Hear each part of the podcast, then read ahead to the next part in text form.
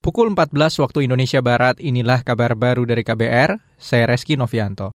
Wakil Menteri Hukum dan Hak Asasi Manusia Wamenkumham, Edward Omar Syarif Hiaris atau Edward Hiaris, mengajukan permohonan kepada KPK untuk menunda pemeriksaan karena sakit.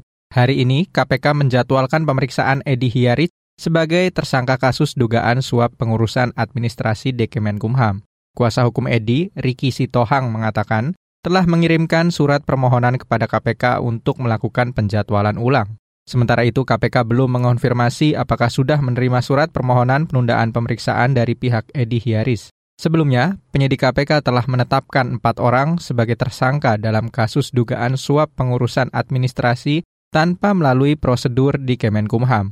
Edi telah mengajukan surat pengunduran diri sebagai wakil menteri, telah ditetapkan sebagai tersangka.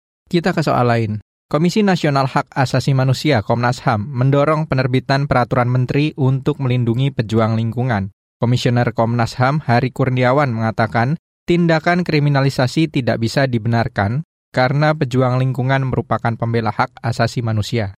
Jadi kadang-kadang pembela HAM ini bukan dianggap sebagai mitra pemerintah. Nah, itu kan. Makanya di dalam gerakan lingkungan teman-teman rame-rame mendorong adanya peraturan menteri ya terkait uh, pasal 66 Undang-Undang 32 tahun 2009 ya. Bagaimana kemudian pejuang lingkungan tidak bisa dipidana dan diperdatakan. Itu yang uh, sering uh, kami lakukan bareng-bareng untuk melakukan advokasi. Komisioner Komnas HAM Hari Kurniawan mengatakan, tugas pejuang HAM cukup berat lantaran harus bertaruh untuk mempertahankan lingkungannya.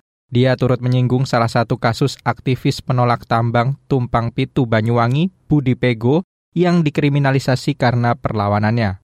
Sebelumnya, Yayasan Auriga Nusantara mencatat tak kurang dari 112 kasus kekerasan dan kriminalisasi terhadap pejuang lingkungan terjadi dalam 9 tahun terakhir.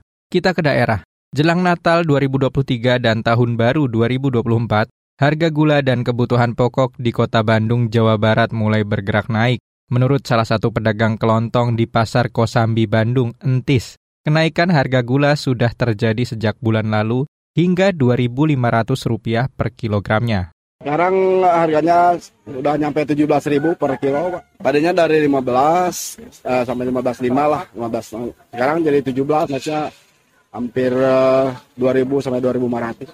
Sejak ada sebulan kemarin lah. Stok sini kalau yang biasa sih aman. Kalau yang merek-merek gula-gulaku kayak itu ya agak susah sekarang. Pedagang kelontong di Pasar Kosambi Bandung menyayangkan besarnya kenaikan harga gula jelang Nataru kali ini. Sebelumnya, Menteri Perdagangan Zulkifli Hasan menyebut kenaikan harga gula di pasaran yang mencapai Rp17.000 per kilogram disebabkan oleh pembatasan ekspor dari India. Demikian kabar baru KBR, saya Reski Novianto.